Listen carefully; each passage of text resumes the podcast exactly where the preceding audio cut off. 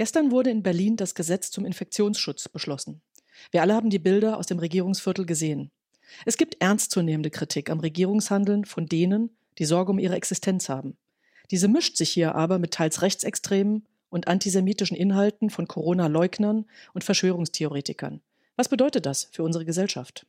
Ich begrüße Sie zur 15. Folge der Managerkreis Impulse, Wirtschaftsdialoge zum Mithören, zum Thema Vertrauen und Verantwortung. Was hält unsere Gesellschaft zusammen?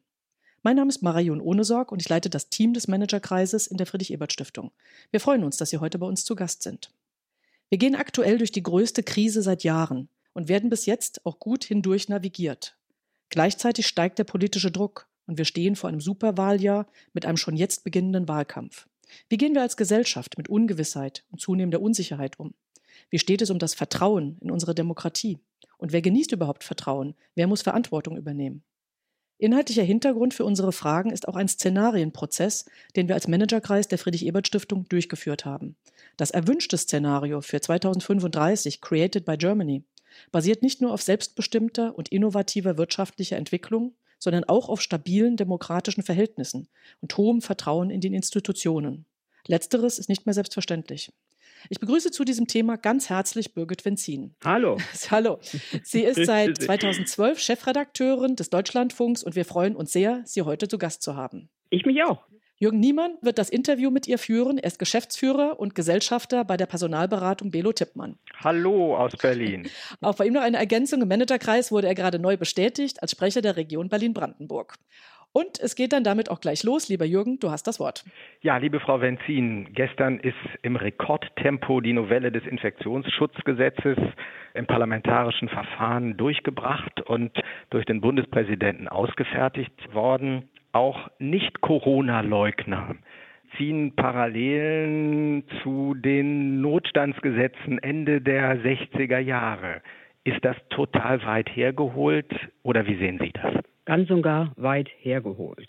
Und das Wort Ermächtigung oder der Gesetzgeber ermächtigt ist eine, sagen wir mal, juristische Vokabel, äh, die wir jetzt nicht in einen historischen Kontext, der natürlich vorhanden ist, stellen dürfen. Das zeigt aber, Herr Niemann, wie überhitzt und wie unsicher auch die Situation ist, dass Worte sofort projiziert werden auf eine Geschichte, die wirklich nicht gemeint ist, sondern einen Terminus technicus der Rechtswissenschaft beschreibt. Wir sind das würde ich sagen, unsicher im Umgang mit der gegenwärtigen Unsicherheit. Wir haben anderes gelernt, vor allem im politischen Austausch, auch im Journalismus. Wir haben immer gelernt, immer kontrovers zu argumentieren und zu fragen, und wir erleben jetzt eine unsichere, auch aufgehitzte Situation vieler lauter offener Fragen. Was ist wirklich angemessen? Ja.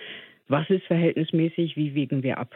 Wenn wir doch, und das ist, glaube ich, das große Credo dieser Zeit, eingestandenermaßen im Moment nicht mal final wissen, was wissenschaftlich belastbar ist, weder die ja. Folgen der Maßnahmen noch die weitere Entwicklung. Frau Wenzin, Unsicherheit ist das Stichwort.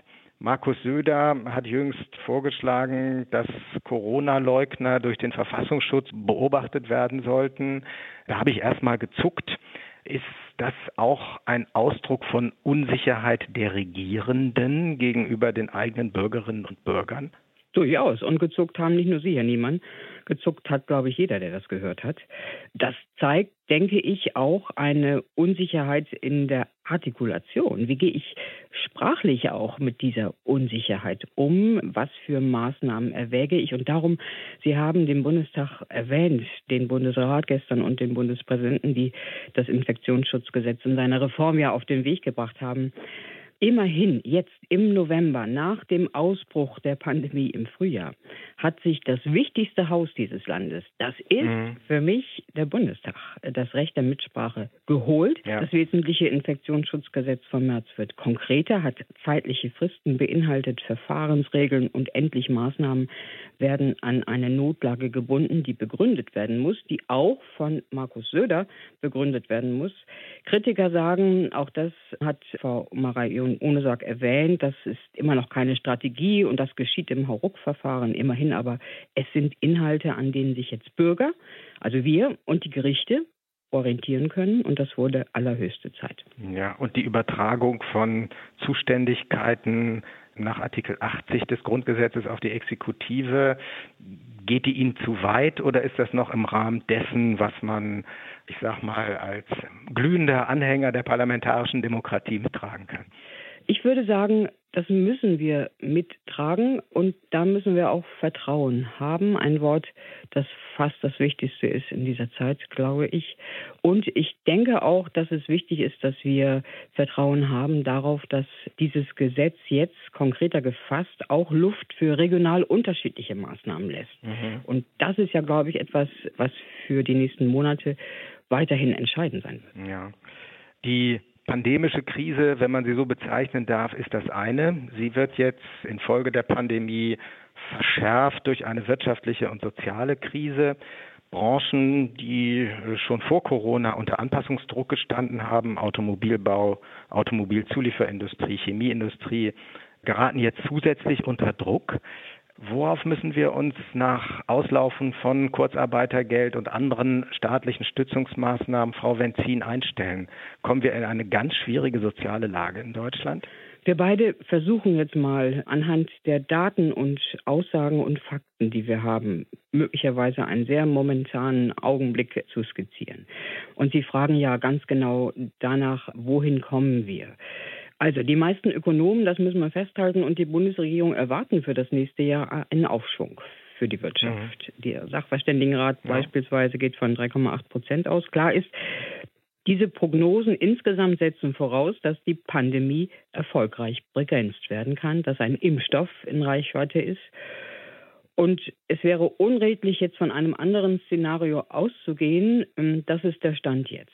Ob es zu den befürchteten Insolvenzwellen kommt, ist ja noch keineswegs sicher. Die Mittel des Konjunkturpakets sind zu einem großen Teil noch gar nicht abgerufen worden und stehen im nächsten Jahr weiter zur Verfügung. Und Stichwort Kurzarbeitergeld. Die Investitionen deutscher Unternehmen werden, auch das ist eine Konsequenz aus der Pandemie, vorwiegend ja Wahrscheinlich, so ist es zum Beispiel in Ihren Häusern, in unserem Haus, vor allen Dingen in den Bereichen der Digitalisierung vorgenommen. Und ja. da ist wichtig, was immer in Krisen gilt. Krisen sind eigentlich nur für eines gut, nämlich, dass sie sichtbarer machen, was vorher schon im Argen lag. Ja. Autozulieferindustrie haben Sie erwähnt. Das Kurzarbeitergeld verlängert bis Ende nächsten Jahres, hält möglicherweise noch viele Menschen in Beschäftigung, die sich eigentlich weiterbilden müssten. Genau in diesem Bereich ja eine Forderung eine Zentrale der IG Metall unter anderem. Mhm. Und das wird so sein. Und zugleich diese Menschen aber in dieser Unsicherheit äh, und diesem Umorientierungsmoment auch anzusprechen, mitzunehmen und zu, zu motivieren. Ich glaube, darauf kommt es sehr an. Und dann schauen wir nach Frankreich, wo ja dortige Unterstützungen auch an Unternehmen gegeben werden, gebunden mit einer Zukunftsorientierung, ob nun umwelttechnisch, klimatechnisch. Das ist, glaube ich, auch ein Muster, mit wir nochmal genauer unter die Lupe nehmen sollten. Ja, jetzt sprechen Sie das große Thema gesellschaftlicher Diskurs an, der ja sozusagen nicht nur auf der politischen Bühne stattfindet und in den Unternehmen stattfinden sollte, sondern eben auch in der Kultur, im Theater, in den Opern, in Ausstellungen und, und, und. Wird es in dieser Art von gesellschaftlichem Austausch überhaupt ein Zurück in die Zeit vor Corona geben oder wird sich ganz viel ändern? Werden wir auch Kultur digital genießen müssen und ja, im Grunde weniger gesellschaftlichen Diskurs haben. Ich denke mal, dass wir auf der einen Seite sehen, dass sich etwas verändert und ja durchaus besser werden kann. Gehen wir doch mal so an diese Frage, diese wesentliche Frage, die Sie stellen, heran. Ich beobachte ganz viele Künstler, Musiker, die improvisieren, die mit digitalen Wegen zueinander kommen. Ich beobachte ganz viele Theater und Kleinkunstbühnen, die genau das Identische tun. Und ich beobachte zugleich, das ist, glaube ich, ganz wichtig, dass uns Räume des Austausches wie sie früher live und in Farbe zur Verfügung standen, auch mhm. richtig fehlen. Also mhm. wenn ich an unsere Skype-Konferenzen, unsere Zoom-Konferenzen, die ganzen Videokonferenzen denke, hier auch bei uns im Haus, die, die Stirnfalte oder die Ideenschärfe, die überträgt sich nicht unbedingt immer in dieser eher, eher künstlichen Atmosphäre. Mhm. Und zugleich denke ich, Sie fragen danach, gehen wir zurück auf die Zeit vor Corona? Das glaube ich nicht. Ich meine, wir werden noch eine ganze Weile auf Abstand leben und noch mehr beieinander sein müssen. Mhm. Das ist das Paradoxon in diesem Moment und in dieser Zeit. Und wir müssen alle unter allen Umständen ein Minimum an sozialen Kontakten gewährleisten und auch leben kommen. Und, und das ist auch, glaube ich, eine existenzielle Situation, die dieses Land, diese Menschen, die hier leben, noch nie erlebt hat und eine Bewährungsprobe. Ich würde mal sagen, ich schließe dann auch an der Stelle, wenn es anders wird, kann es besser werden. Aber sagen wir mal, die Geduld und die Ausdauer, die müssen wir jetzt schon für diesen Moment des Ungewissens auch haben. Ja, Kulturschaffende liefern gesellschaftliche Interpretationen und Deutungen. Mein Eindruck ist, dass im Moment gesellschaftliche Interpretationen und Deutungen von Expertinnen und Experten übernommen werden, vorzugsweise Epidemiologen und Intensivmedizinern und anderen Statistikern. Entsteht da, Frau Wenzin, sowas wie eine neue Expertengläubigkeit in unserer Gesellschaft? Nein, das glaube ich nicht. Das glaube ich nicht. Diejenigen, die in ihrem Fach nachweisbar und nachhaltig unterwegs sind und die jetzt durch unsere Fragen, die berechtigten Fragen der Menschen im Land, der Journalisten und auch der Politiker, die ja fragen, wenn sie kräftig sind, die nochmal ganz anders in der Kommunikation auch herausgefordert sind. Christian Drosten beispielsweise, viele andere Wissenschaftler. Wir hatten Drosten jetzt in der vergangenen Woche gerade bei uns hier im Gespräch und er sagte, er hat jetzt eine Situation, die er vorher auch noch nicht hatte. Er gebe der als Wissenschaftler der Gesellschaft auch etwas zurück und er könne mhm. es geben. Interessanterweise natürlich auch, wir wissen es nicht nur bei Drosten, auch um den Preis der Angriffe, die er ja als Person auch aushalten ja. muss, weil Wissenschaft eigentlich so eine Öffentlichkeit und so eine Außenkommunikation nicht unbedingt gewohnt ist müssen wir uns da auch auf härtere Zeiten anstellen. Also ich habe jetzt das Bild von Wirtschaftsminister Altmaier im Aufzug vor Augen, der von einer Dame bedrängt wird, die ihn da fotografiert. Also sie tut ihm keine Gewalt an, aber es ist trotzdem eine unheimliche und irgendwie abstoßende Situation. Kommt das jetzt häufiger, regelmäßiger vor, sowas? Ich hoffe nicht. Ich finde diese Drängung, ähm, wir müssen ja nochmal genau hinschauen, wer hat da wen auch in das wichtigste Haus dieses Landes hineingelassen, diese Bedrängung beängstigend.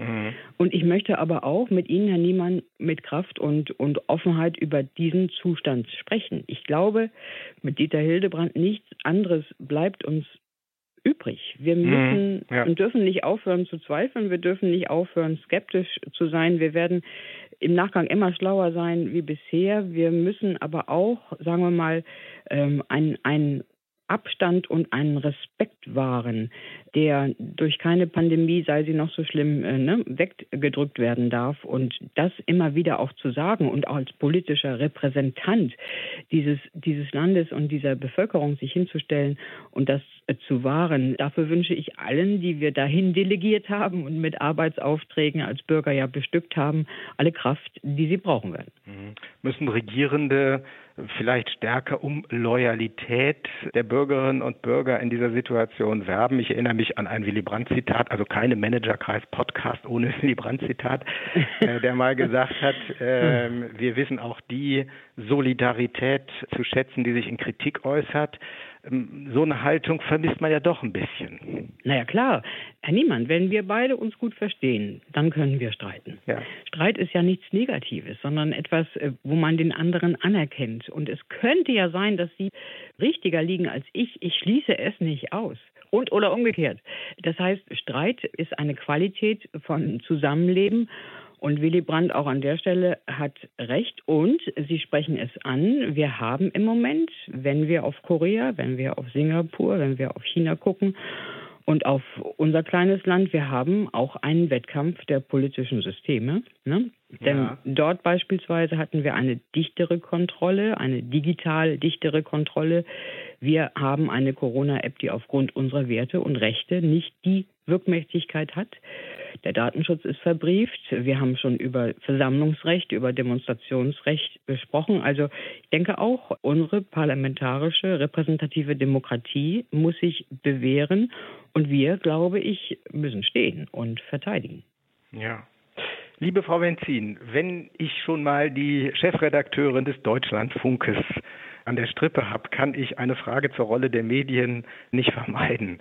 Wie erleben Sie im Moment Ihre Rolle? Sind Sie zuverlässiger Erklärer, Aufklärer? Erleben Sie selbst Misstrauen und Skepsis beim Publikum? Was macht das mit Ihnen? Wenn Medien gut sind und glaubwürdig, dann sind sie bei der Arbeit und nicht im Krieg. Das ist nicht von mir. Ich habe es kopiert von einem Kollegen von der Washington Post. Und ja. wir hören nicht auf, kritisiert zu werden. Wir hören nicht auf, zuzuhören und vor Ort zu sein, was übrigens für unsere Reporter und Reporterinnen ja gar nicht so einfach ist, mit allen Auflagen, die wir ihnen mitgeben. Und wir hören auch nicht auf, unser eigenes Gewerk und, und äh, sagen wir mal, unsere eigene Branche auch so ein bisschen von außen zu betrachten. Und auch wenn es nur über Videokonferenzen geschieht, nichts ist wichtiger als im Moment dann auch der interne Austausch, ne, das Reden miteinander. Ja. Denn auch unsere althergebrachten Rituale und auch eingeschliffenen journalistischen Routinen sind durchaus in Frage gestellt. Und ich würde sagen, dass uns am Anfang, Anfang des Jahres, eine Vielfalt der Stimmen, ob des ja, Erstaunens über das, was da über uns kam, auch fehlte. Das ist inzwischen wieder da. Und wir lernen jetzt sukzessive umzugehen mit der Unsicherheit, auch mit dem, was wir nicht sicher wissen. Und wenn man, glaube ich, in dieser Situation dann jemand einräumt, dass man Schwächen hat, Wissensschwächen, ja, ist man nicht ja. schwach, sondern stark. Das, sagen wir aber öffentlich zu artikulieren, das war auch ein kleiner Gang, den wir hinter uns haben. Und in den sozialen Netzwerken allemal. Und natürlich sind die Angriffe da, gar keine Frage, die mhm. Kritik, die Anmerkung. Aber das ist ja unser Job. Also wir sind nicht nur zum Senden, auch zum Hören da. Und wenn wir neugierig bleiben, wenn wir Ausdauer haben, langen Atem, Ruhe und Überblick, ich glaube, dann wird uns das gelingen, auch in Meinungen, in Kommentaren. Und da gilt ganz klar für mich und alle Kolleginnen und Kollegen hier im Haus, Meinungsstärke ist nicht ohne Widerspruch zu haben. Ja. Nur wer stark ist in der Artikulation, kann dann auch Widerspruch erzeugen. Und dann ist damit umzugehen und das wieder reinzuholen in die Redaktion, in die Arbeit, Anregungen da aufzunehmen und dass wir das als Deutschlandfunk können und dürfen und ausgestattet ja mit einem Zutrauen und auch mit Kritik, die wir brauchen, der Menschen. Das ist ein Riesenprivileg und wir versuchen uns dieses Privilegs auch immer bewusst zu sein und gerecht zu werden. Das gelingt nicht jeden Tag gleich gut. Ja. Aber wir versuchen es jeden Tag. Ich persönlich drücke Ihnen dabei die Daumen in schwieriger werdenden Zeiten. Ich bedanke mich ganz herzlich, Frau Wenzin, für das Gespräch und freue mich so oder so auf unsere nächste Begegnung. Vielen Dank. Danke Ihnen. Ja, vielen Dank. Vielen Dank an Birgit Wenzin und an Jürgen Niemann. Eine sehr, sehr spannende Folge zu der aktuell überhitzten Situation mit vielen Denkanstößen zum Thema Vertrauen, Unsicherheit und Verantwortung. Ein übergreifendes Thema, das uns aber alle angeht, weil jede und jeder in seinem eigenen Umfeld einen Einfluss darauf hat, wie wir gesellschaftliche Debatten führen. Geduld und Ausdauer waren zwei Stichworte dazu. Nochmals vielen Dank. Wir laden als Managerkreis der Friedrich-Ebert-Stiftung in einigen Tagen wieder ein zu aktuellen Wirtschaftsthemen. Hören Sie gern wieder bei uns hinein. Tschüss und bleiben Sie gesund. Tschüss aus Berlin. Tschüss, Herr Niemann.